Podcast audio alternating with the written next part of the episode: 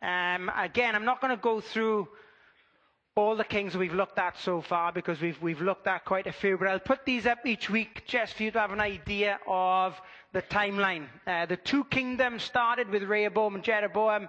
When the kingdom split after Solomon, Jeroboam taking the northern kingdom of Israel, Rehoboam taking the southern kingdom of Judah, comprising of just two tribes, being Judah and Benjamin. We've only looked at one good king so far. All the northern kingdom, all the northern kings of Israel, none of them were good at any time. In fact, we've seen so far they're just getting worse and worse and worse. Each one, you know, it says they did more than all of those before them. And then the next one says they did more wicked than those before them. And then the next one, it's just getting worse. In Israel, there were 8 good kings out of 20.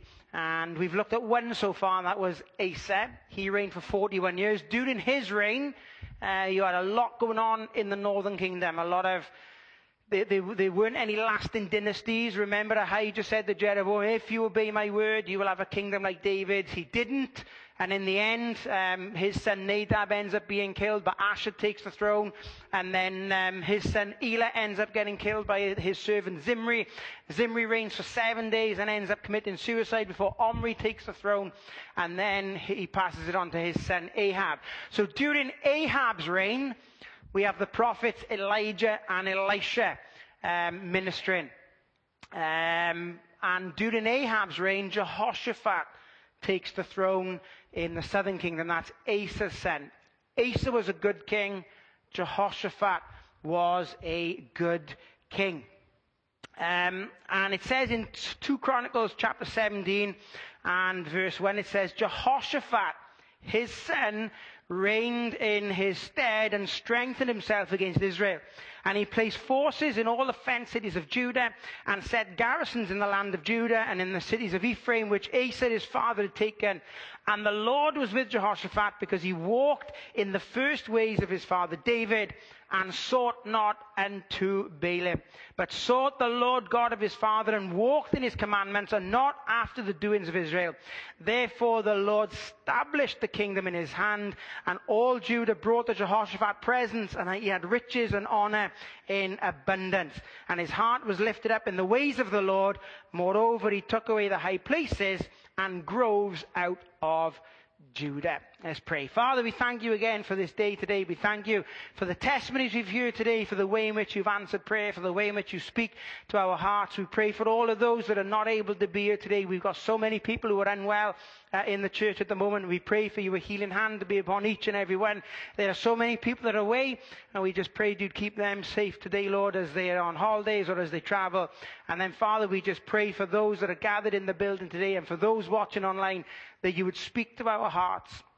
We are so encouraged, Lord, when we come to one of the good kings of Israel, of Judah. And Lord, we recognize the fact that even though these men were good, there were still areas of their lives that could have been improved. And Lord, we pray that you would help us. We recognize that we are just a work in progress. We recognize that we are not perfect as believers, but we just ask that you would continue to speak to our hearts, that we may grow in the grace and knowledge of our precious Savior, that we may be more like him each and every day we walk this walk. So, Father, we just ask now that you'd speak to our hearts. Help us, encourage us, chip away those parts of our lives that don't need to be there, that we might be more like Christ. For we ask it in his precious and wonderful name. Amen. So, upon the death of King Asa, his son Jehoshaphat takes the throne, and we see that he too is a good king. He was a godly king. In fact, the 4 chapters that we have of Jehoshaphat hardly says a bad word about him. However, we see 3 telling statements about Jehoshaphat that we are going to look at, which proves that even though he was a good king, he was still a king of compromise. The 3 phrases we're going to look at is that he strengthened himself, then he aligned himself, and then he joined himself. We see in compromise the steps that can cause issues in our lives as believers, where we think we're doing the right thing, But what we need to understand is when we compromise God's word, it's never the right thing.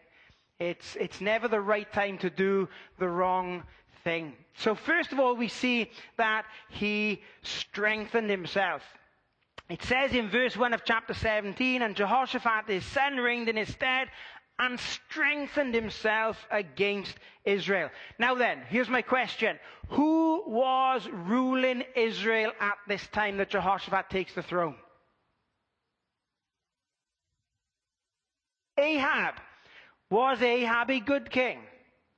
You know, you talk about Ahab and Jezebel, and what do you think of straight away? You just think of their wickedness, their corruption, their false religion. And Jehoshaphat realizes that what's going on in the northern kingdom is not right. So it says that he strengthened himself against Israel. How does he do this? Well, he reinforces his cities. He has a sizable army at his disposal, so he creates these garrison towns. And if you go through Wales, we worked it out, and I'm going to ask Eve if she can remember how many castles Wales has. We talk, anyway, thanks for that, Eve. I think it was about 500... Was it 300? I thought it was 500 and something. Google it after. Wales has got a lot of castles. And what does that prove? Does it prove that Wales is the perfect tourist destination? No, not at all. It proves that those who have conquered Wales over the centuries have set up strongholds. You see it with the Romans. When Rome conquered somewhere, they built up fort towns. You see that in places like Caerleon and, in some instances, Cardiff. Anytime there's a Caer in front of somewhere, it means fort. Caerdydd, Caernarfon, Caerphilly. So we have these fort towns. When the Normans invaded England in 1066, what did they do? They built castles. I think Caerphilly is a Norman castle. Why do they do that? They do that to not only subdue the town that they've conquered, but then to protect what they have conquered, and then also to protect their supply lines. One of the things that you saw during the first couple of days of the Russian invasion of Ukraine, they were like, oh, Russia's going to march on Kiev and they're going to take Ukraine and it's going to be over in days. But what they did is they had such a long supply line that in the end their supplies were so far away from the front line they couldn't conquer the city that they were trying to get to. So what Jehoshaphat does, he fortifies the cities. He builds these cities so that not only is the city protected, but the supply line is protected. So that from the furthest ends of his kingdoms, from north to south, have got a good line of protection against their enemies. And he makes sure then that the storehouses are ready to supply the troops that are stationed there. And again, Jehoshaphat's strengthening of the kingdom was not just about building up his army. It wasn't about building up militarily. It was about building up spiritually.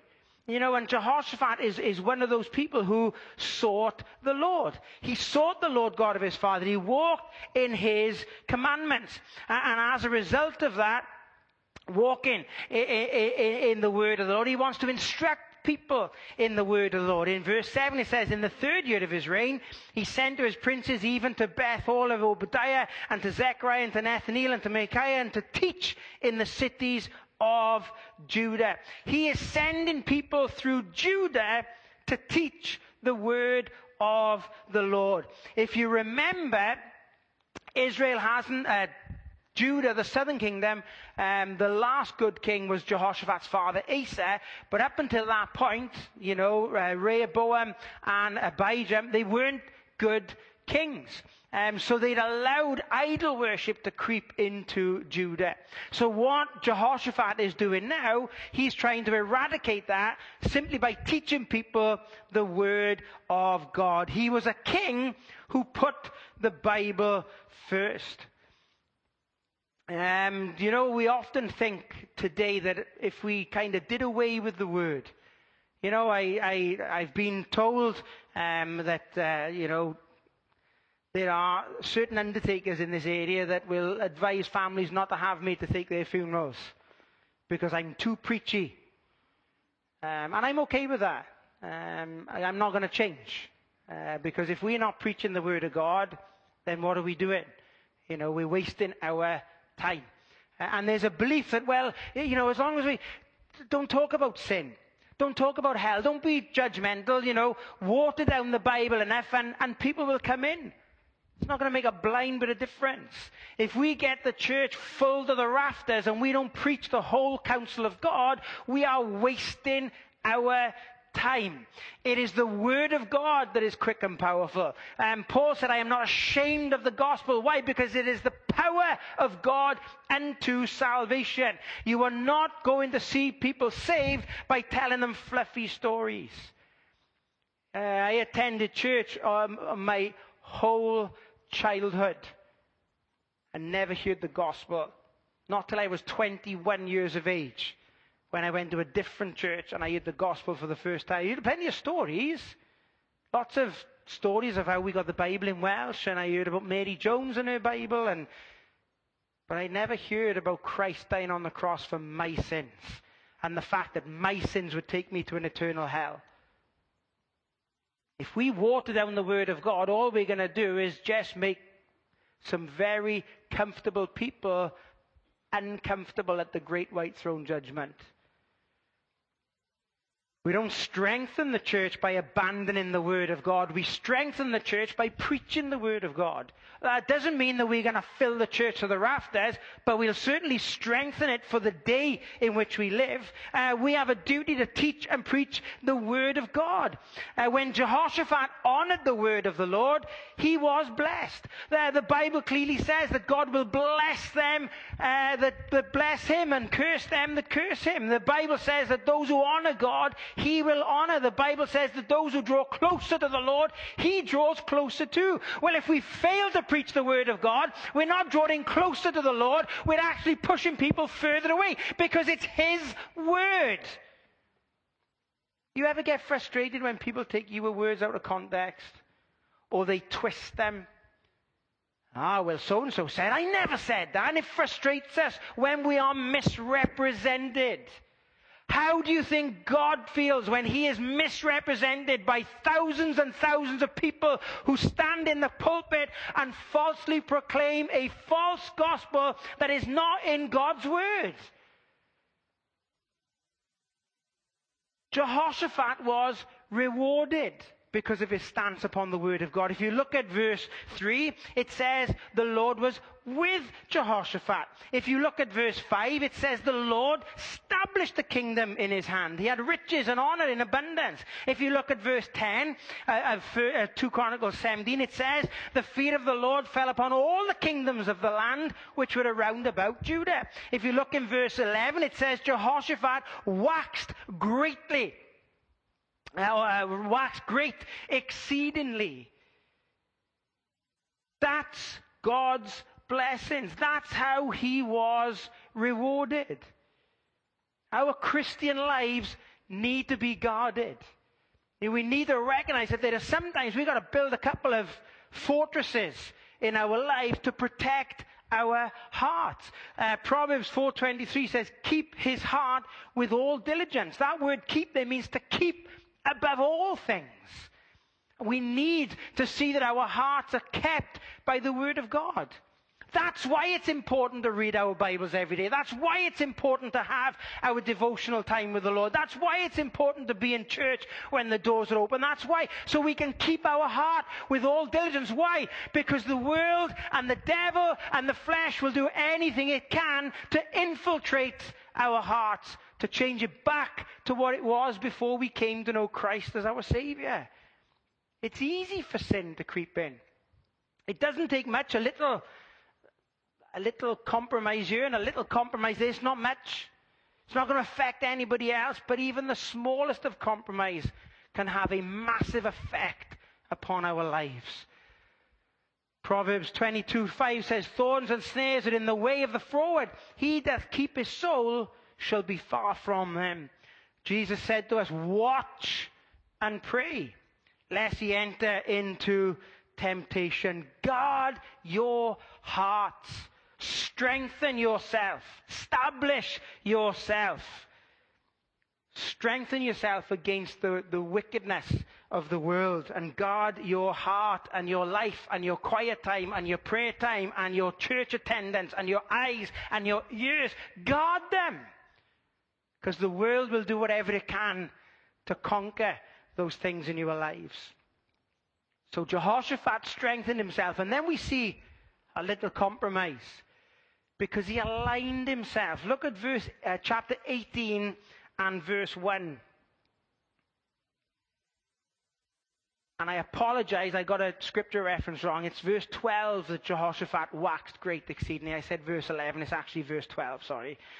Chapter 18 and verse 1, he aligned himself. It says, now Jehoshaphat had riches and honor in abundance and joined affinity with Ahab.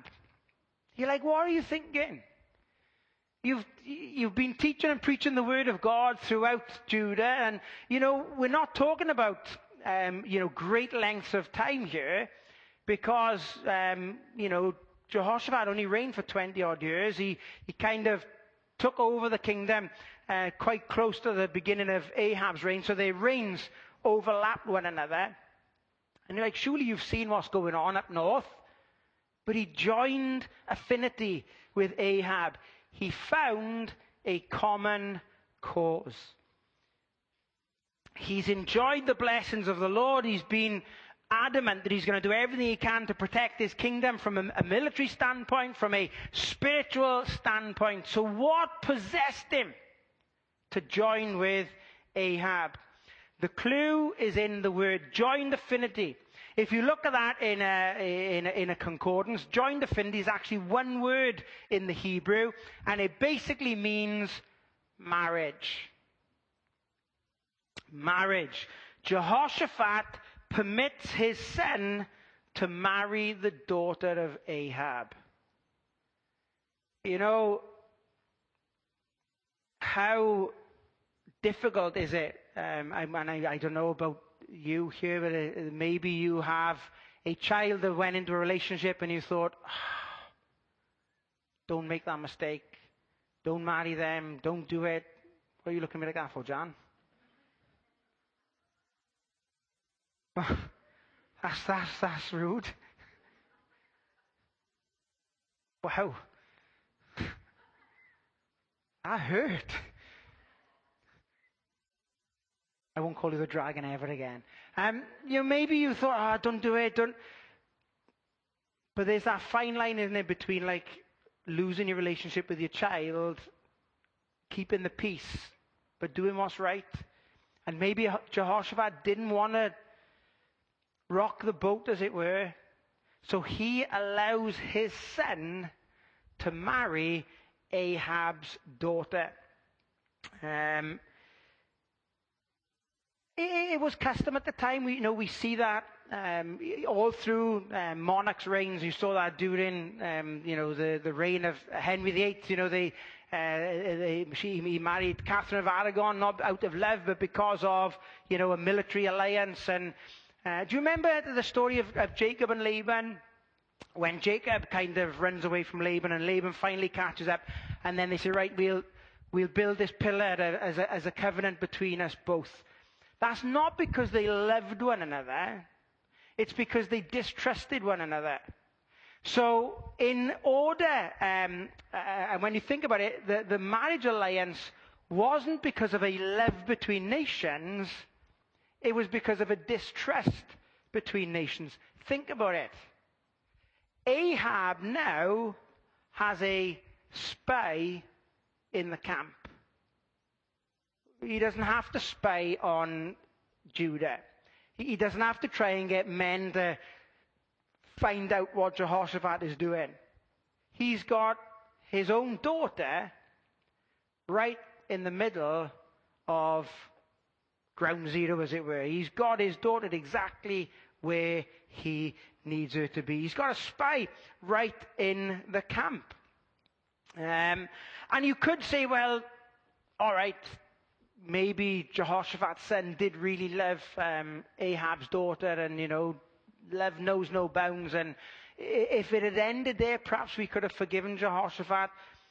But it says in verse 2, and after certain years, he went down to Ahab to Samaria, and Ahab killed sheep and oxen for him in abundance and for the people that he had with him, and persuaded him to go up with him to Ramoth Gilead. Ahab puts on this big pomp and ceremony when Jehoshaphat comes, makes a big fuss of him, and then persuades him to do something that he shouldn't have done.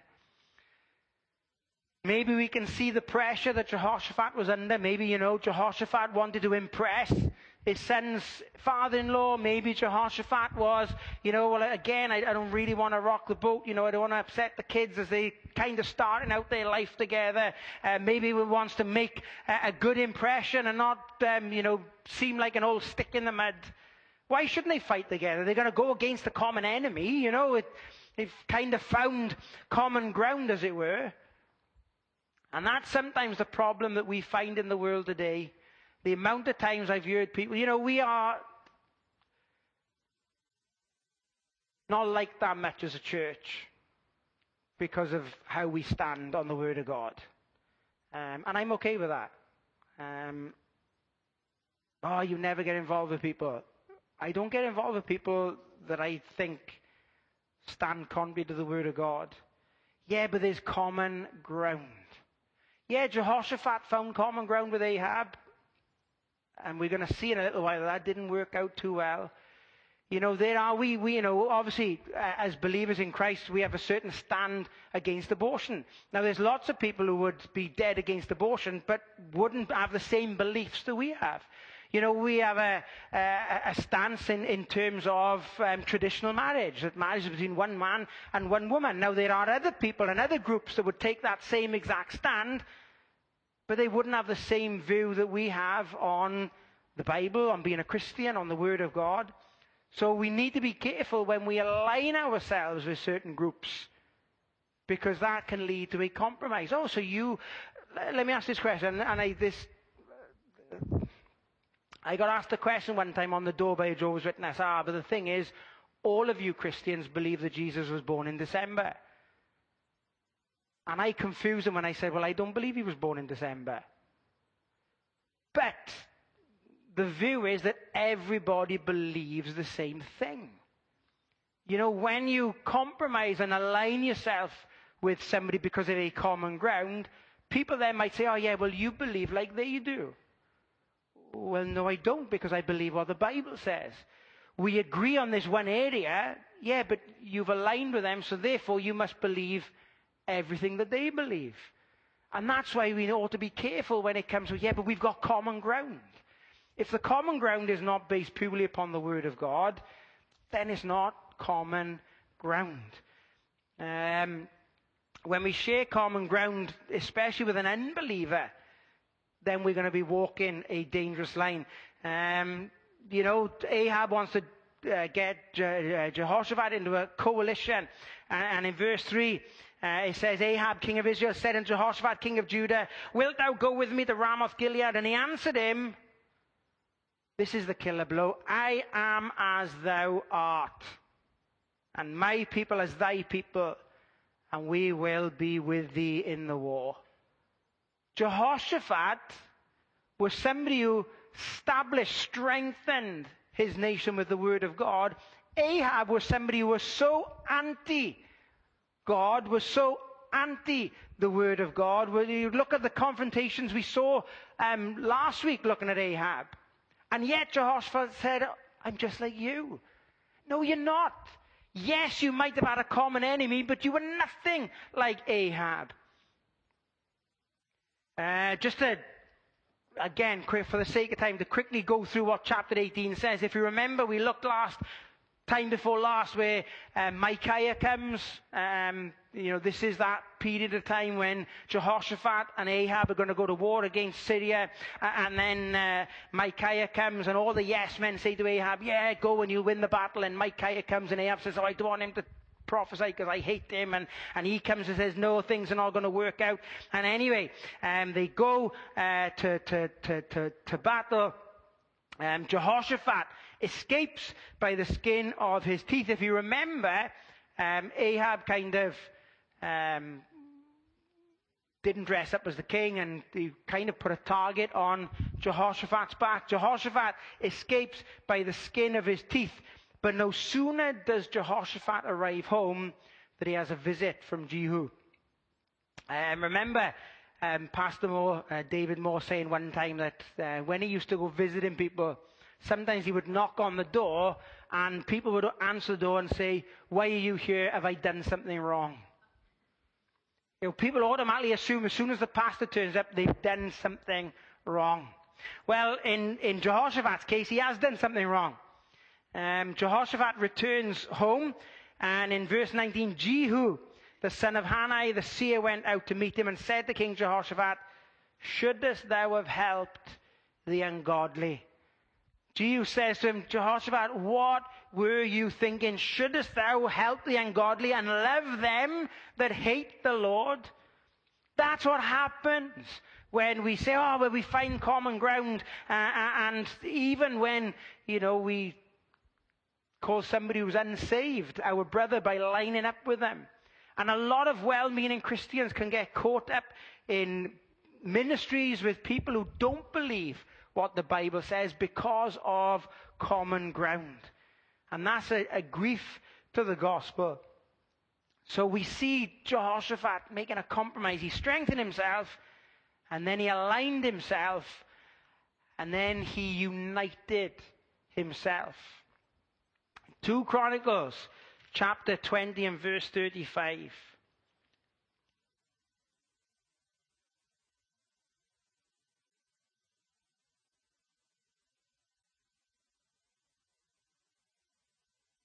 I'm fine there.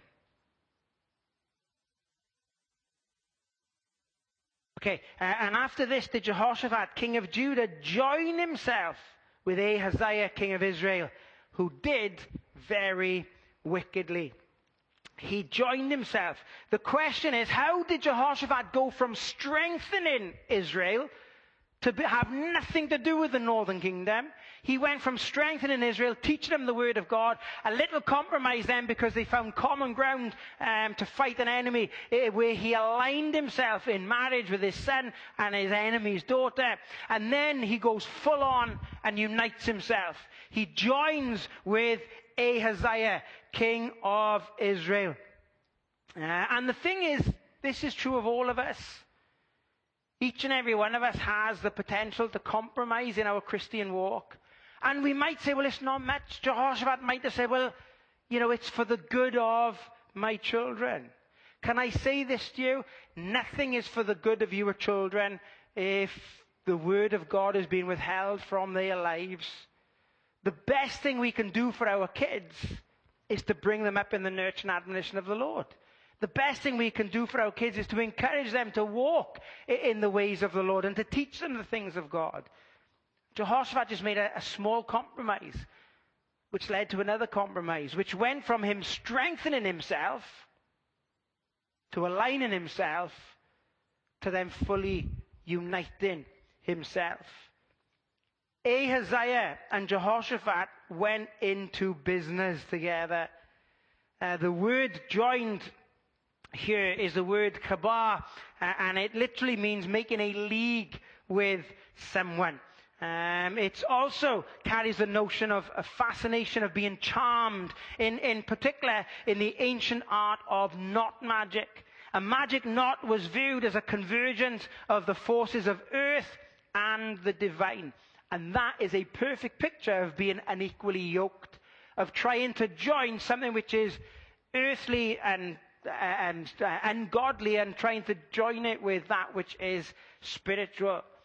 Jehoshaphat was charmed into it. He was convinced, come and join with me, join in this business venture. How many of you ever been to a timeshare talk? Anybody ever been to a timeshare talk? Anybody have a salesman call at the door? Nobody ever have a salesman call to the door that you've bought something. You know, the amount of times my mum and dad had somebody come to the door one time selling a Kirby vacuum cleaner. Do you know why they bought the Kirby vacuum cleaner? Because he hoovered their bed and they showed them all of this stuff that come off their bed and they were like, oh, we've got to have that vacuum cleaner. Can I say this? It's lasted like almost 30 years. The thing is like, never, the thing's going to outlive the Holocaust. It's going to outlive now the apocalypse. This thing is absolutely indestructible. Thank you, Eve. This thing is absolutely indestructible. But in the 30 years that they've had that, they've never once hoovered their bed.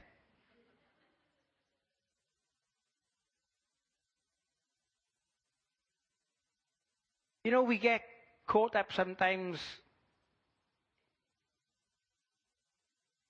where people sound so convincing.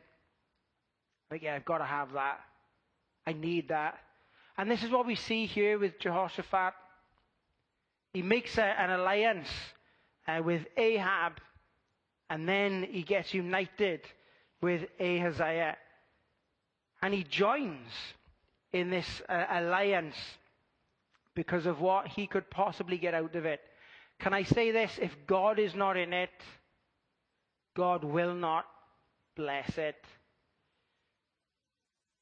Jehoshaphat started so well.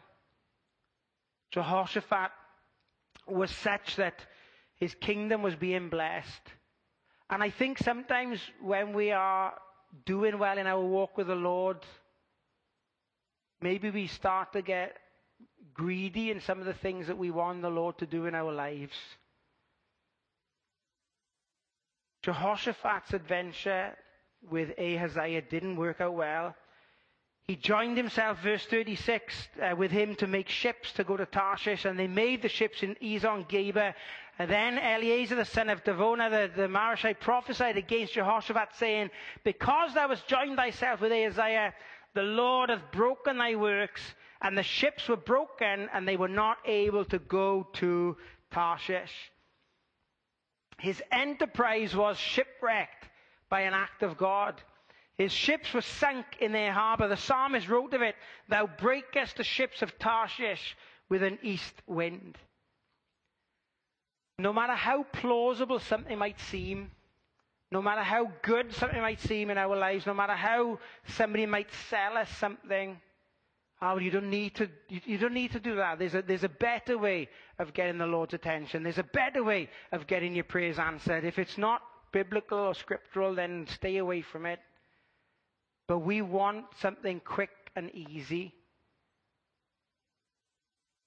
I remember a TV program called The Real Hustle. And they always used to end with this phrase, if it sounds too good to be true, it probably is. You know, sometimes we want a quick fix to our lives. And if that takes us away from the Word of God, it's not going to fix anything. It's going to lead to shipwreck. No matter how plausible something might seem, no matter how we justify it to fit into our lives, no matter how it's packaged, don't be unequally yoked, because it is going to lead to a shipwreck in our lives. It is easy to compromise. It only takes one small step. Jehoshaphat strengthened his kingdom. He wanted the whole nation to know about the Word of God. He wanted the whole nation to be taught the Word of God. He wanted everybody to be aware of the Word of God. And then an opportunity comes along. Instead of fighting against Israel, he strengthened himself against Israel. But instead of fighting against them, why not join up with them? So he aligned himself in marriage. And then he's already in. So once I'm in, I may as well go whole hog. I may as well go both feet. He strengthened himself against them. He aligned himself with them. And before he knew it, he was so united that you couldn't tell the one apart from the other. We are not meant to be aligned with the world or united with the world. We are meant to be strengthened against the world. Why? Because it goes in complete opposition to everything that the Bible teaches us, everything that the Lord tells us. But there's a common ground. It doesn't matter that there's a common ground. If the Lord has told us not to do something, don't do it. Yeah, but this will keep the peace. But what's better? A peace with somebody who's unsaved, a peace with a group that doesn't like you anyway, or a peace that comes from God which passes understanding. We're not meant to be aligned or united with the world. We're meant to be strengthened against it. And we're meant to take a stand. This world is not a pleasant place to live in. It's a difficult place to live in. But we can take that stand when we need to take it, because we can strengthen ourselves. Because we can do all things through Christ who strengthens us. Father, we thank you again for this day and for this time together and for this opportunity to come around your word. We just pray, Lord, that you would help us as we try and strengthen ourselves against various attacks that come our way, Lord. We recognize how wicked this world is. We recognize how dangerous this world is. We recognize, Lord, how easy it is to compromise our faith for peace in the workplace or for peace with family or friends. But Lord, we're not here to make peace with the world. We're here to preach Christ and to tell the world that they are in a dangerous situation headed for a Christless hell. But that Christ died for this world and that loved them so much that he gave his life for them. So Lord, help us to be strengthened in these endeavors, Lord. Help us to stand firm. Help us to heed the advice of the Lord Jesus Christ to watch and pray. And help us to be listening to that still small voice. Lord, all we want to do is honor you. And if we honor you, the Bible is clear that you in turn will indeed honor us. Father, we love you and praise you, and we ask these things in Christ's name. Amen. Amen. All right, let's stand and sing our last hymn together.